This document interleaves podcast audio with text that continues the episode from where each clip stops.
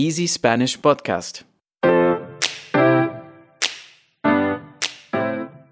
Hola, hola, Paulina. Hola, Iván. ¿Cómo estás?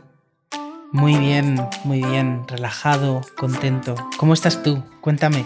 Bien. Estoy contenta también, pero um, ahorita, y también introduciendo un poco que quiero hablar de esto esta semana, yo salgo a caminar al bosque que está detrás de mi casa, con mi perrita, a pasear, y fui a caminar y me parece muy impresionante cada vez que veo tanta basura en, en, en el bosque, bueno, en, aquí en las calles también. Y, y pues me vino a hablar contigo de este tema de la basura. Eh, y pues no sé, me hace sentir como... Es una gran impresión de que esto siga pasando y la lluvia arrastra muchísima basura, entonces llega bastante. Y no te explicas cómo es que llega ahí, digo, por la lluvia, después pensé, pero de repente el bosque está lleno de basura.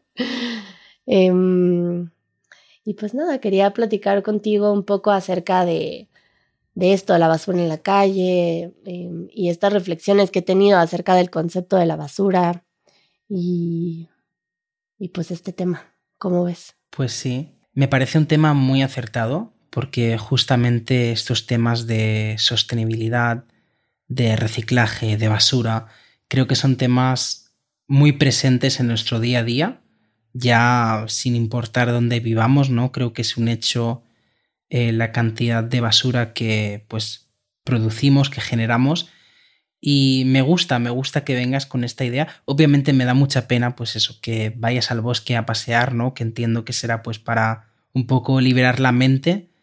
Y en realidad es difícil, ¿no? Porque ves, eh, pues eso, muchas zonas verdes que, que están llenas de basura. Más bien, igual me, me, me relajo y tengo un proceso en el bosque de igual manera, pero siempre siento que es un recordatorio para que yo haga algo al respecto. Ya, ya la educación sería un segundo paso, pero... tener mucha conciencia de, de las cosas que se hacen día a día, y yo siempre he creído que la mejor educación es con el ejemplo. Y bueno, estuve reflexionando acerca de este concepto de la basura, de, de cómo la basura no ocupa ningún lugar en la vida. Es esto, esto que inventamos, esto que no tiene un sentido natural, porque todo en la naturaleza tiene un ciclo.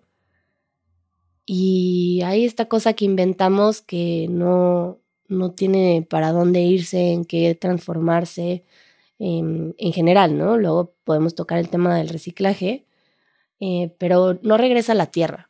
Y bueno, estaba pensando en eso también porque hablé con unos amigos que son, que son indígenas, y ellos, eh, algo pasó que alguien tiró la basura al, al piso y alguna otra persona eh, que venía con nosotros le empezó a decir acerca de la basura y que no hay que tirar basura, etcétera.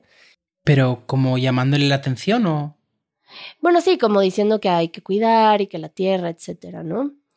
Y, y estas personas decían que es que no tienen integrado el concepto de basura. O sea, hablaron un rato acerca de esto, ¿no?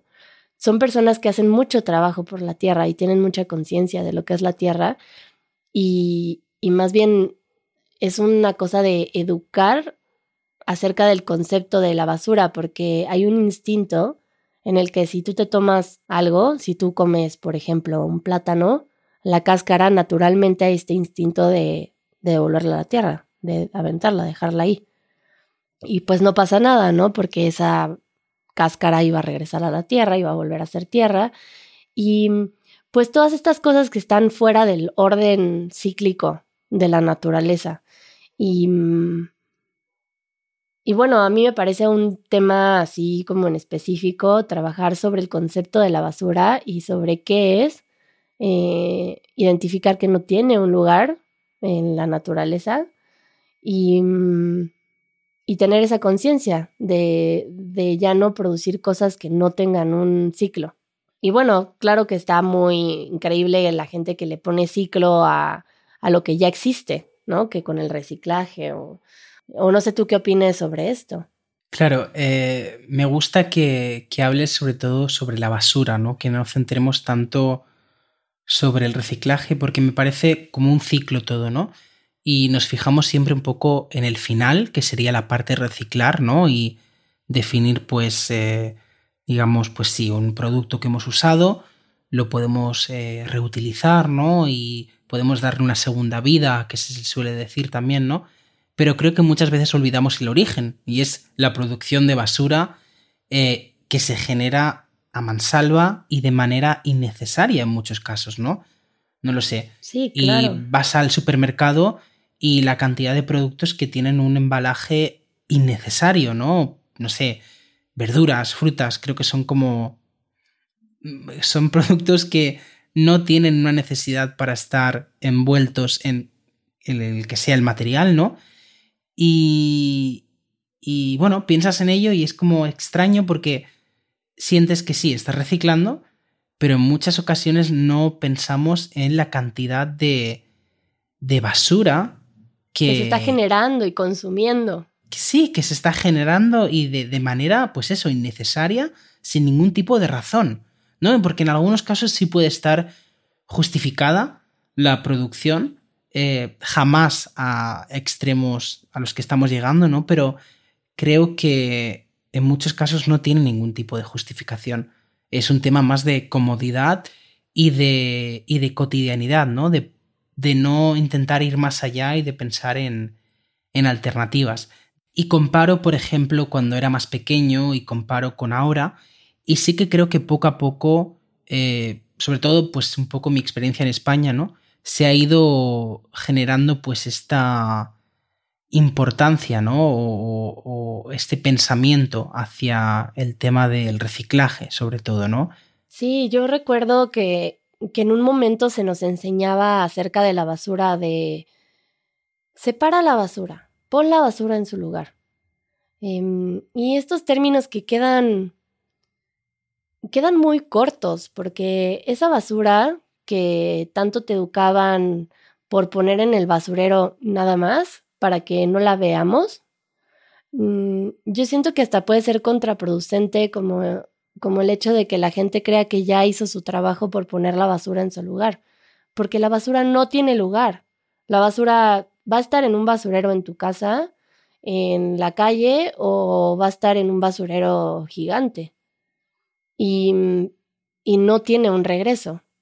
Entonces, pues claro que el reciclaje ahora con tanta basura existente y que pues tenemos un, una cultura de consumo que es muy difícil de cambiar, pues ayuda bastante y entonces creo que pues a mí me parece muy, muy lindo como hay países que tienen eh, un sistema de reciclaje tan integrado a la cultura y, y pues bueno, eso no existe en México, aunque sí existe reciclaje y otro tipo de trato de la basura. Pero pues el reciclaje también para mí es ese tema, como, como asumir que, que si se va a reciclar entonces está bien consumirlo porque es reciclable. Y, y así nos vamos como, como yendo, bueno, un poquito más profundo, pero yo diría que, que la raíz de todo es el concepto de basura y entender que la basura no tiene un lugar y que necesitamos nuevas formas de, de consumo. Sí, creo que es un tema justamente muy, muy amplio, el tema de los hábitos de consumo, pero es lo que tú dices, al final es la raíz, ¿no? O sea, el hecho de que se produzca tanta basura eh, es simplemente una respuesta a la cantidad de demanda que hay, ¿no? Y la cantidad de, pues, de oferta que se genera, eh, ¿no? Cualquier cosa que producimos genera basura. Claro, no únicamente lo que pensamos, ¿no? De paquetes o de, sino toda la materia. Ajá. Totalmente. Y no solo hablamos también de, de basura como productos materiales, sino pues ya entramos al tema de la contaminación, ¿no? O el tema de el hecho de pues que nos estamos cargando en los océanos, ¿no? Es decir, no conocemos ni el diez por ciento de lo que hay en el océano o en los océanos, pero nos lo estamos cargando. Lo que conocemos, que es el diez por ciento o un porcentaje muy pequeño, nos lo estamos cargando, o sea, lo estamos destruyendo, ¿no? Y es como, no sé, me resulta, me resulta un poco a veces, me enfada, me enfada porque eh, lo poco que conocemos nos lo estamos cargando, ¿no? Y la cantidad, pues eso, el tema de la deforestación, el tema de eh, eh, esta producción de, de extremos, o sea, de, de producir pues a niveles eh, tan, tan máximos que al final lo que hace es que no, no seamos conscientes de, de dónde vivimos ni, de, ni que tengamos un respeto de, del planeta, ¿no?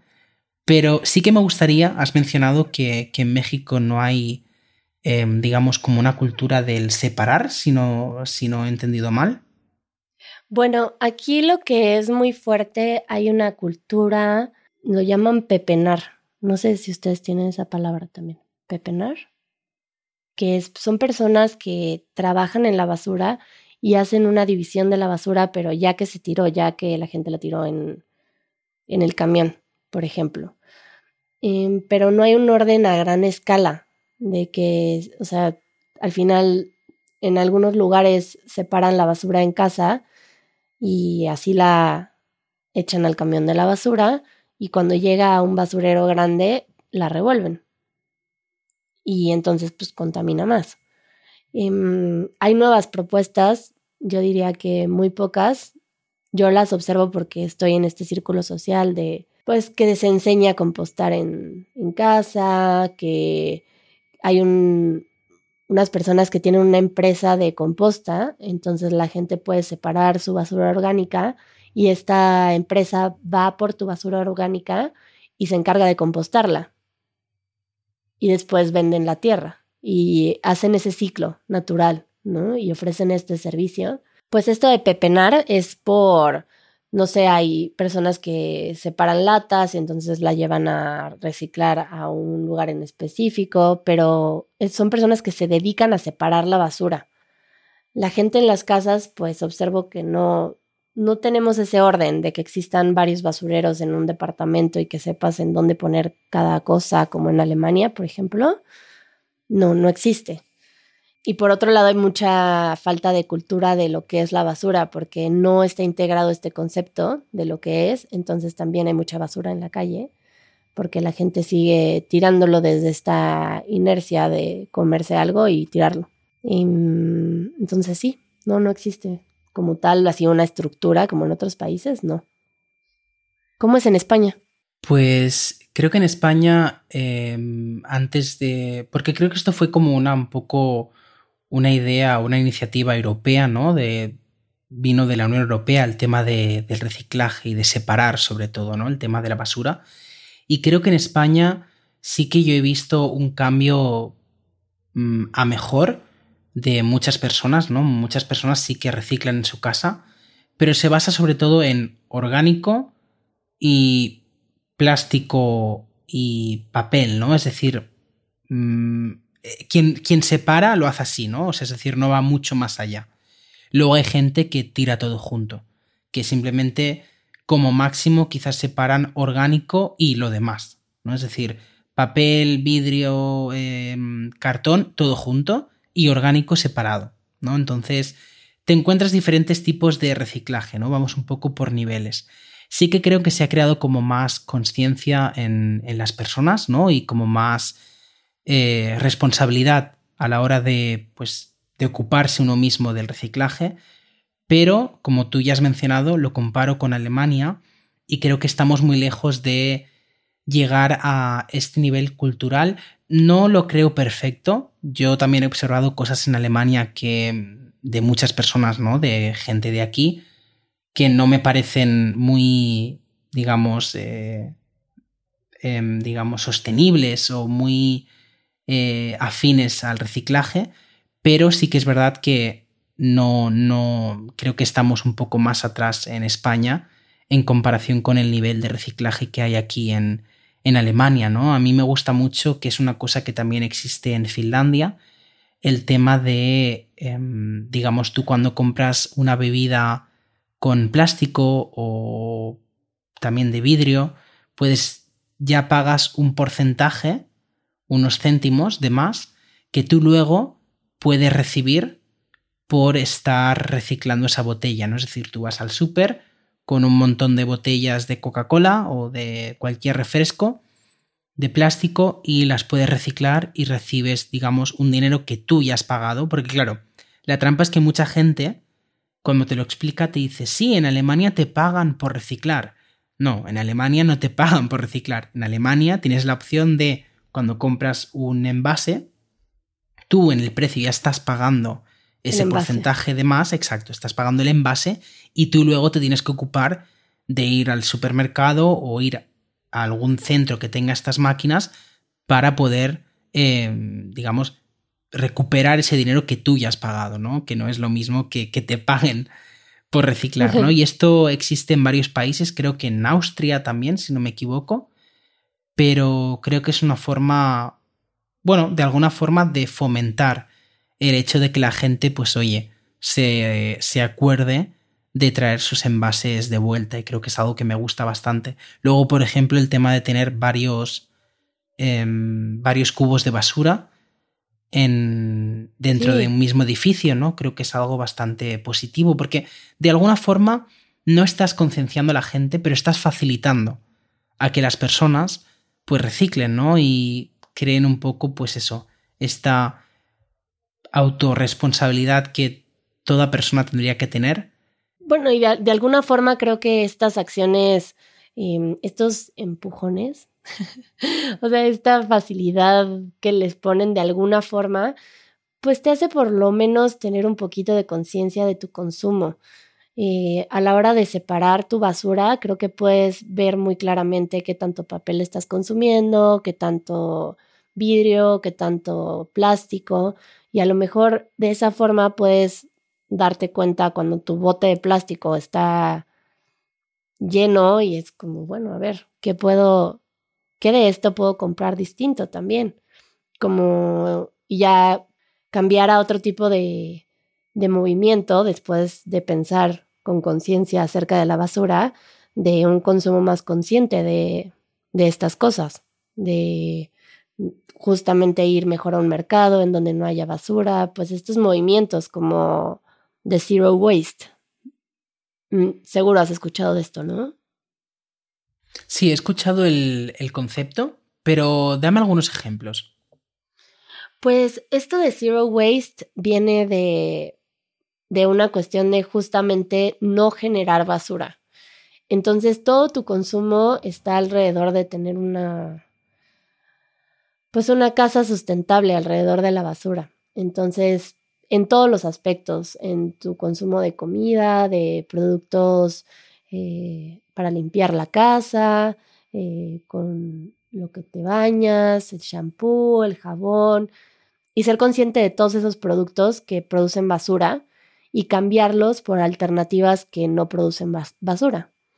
Entonces, hay tanto personas que siguen este movimiento como tiendas que en vez de vender empacado, venden a granel, entonces tú llevas tu propio empaque, eh, en tu casa haces tus productos de pasta de dientes con eh, bicarbonato de sodio que compras a granel, por ejemplo, eh, aceites esenciales que puedes devolver el, el bote, que te lo va a recibir la misma fábrica, y que cada detalle de lo que tú consumes tengas esa conciencia de, de que no genere basura.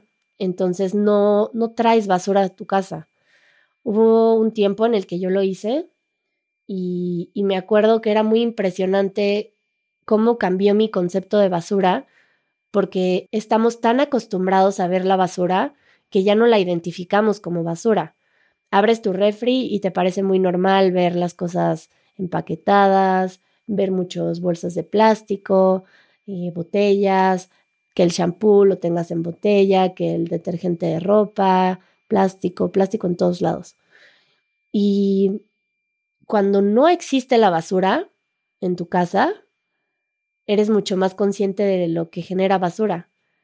Entonces recuerdo que a lo mejor iba alguien a visitarme y llevaba algo de basura y para mí era un, algo que tenía muy presente, que había ahora esta basura en mi casa. Pues creo que es un gran cambio justamente para la educación de lo que es la basura. comenzar a, a entender tu consumo personal y en tu casa, qué de lo que compras de ropa, de, de cosas, si realmente es absolutamente necesario, porque si no se va a convertir en basura. Y estos aspectos de las botellas o de las bolsas del súper son un poco reducidos porque a lo mejor la gente sigue viendo la basura como esas dos cosas, como si la fuente del problema fueran las bolsas del súper y, y las botellas. No sé, a lo mejor yo he visto a gente que va al súper y veo que trae todo empaquetado y luego dicen como de, ah, sin bolsas. Y ya creen que están ayudando mucho. Yo, por ejemplo, para las plantas solía comprar fertilizante líquido y empecé a leer que muchos productos, sobre todo orgánicos, que tenemos en casa, como los pozos de café, las cáscaras de huevo, las cáscaras del plátano, eh, si uno se las pone a las plantas, eh, ayudan mucho, casi como un fertilizante. Y, y yo, bueno, muchas veces los pozos de café eh, los utilizo para las plantas, sobre todo plantas grandes o tropicales, les suelo echar eh, pozos de café y bueno, la verdad no tengo queja de momento. hmm, ¡Qué lindo, Iván! Eh, me has recordado a mi abuela, que ella tiene las plantas más hermosas todo el tiempo y ella cada vez que tal vez se come un yogurt y enjuaga los trastes y el del yogurt, me dice, ese espérame, porque ese es para mis plantitas. Y lo enjuaga y esa agua que tiene yogurt la, la echa en sus plantitas. ¡Oh, wow! Y constantemente está pensando en el alimento de sus plantas. De, ah, pues este para mi plantita, ¿no? Y, y va como teniendo esa conciencia de cómo pues el alimento y lo que nosotros no consumimos es alimento para la tierra también. Uh-huh, claro.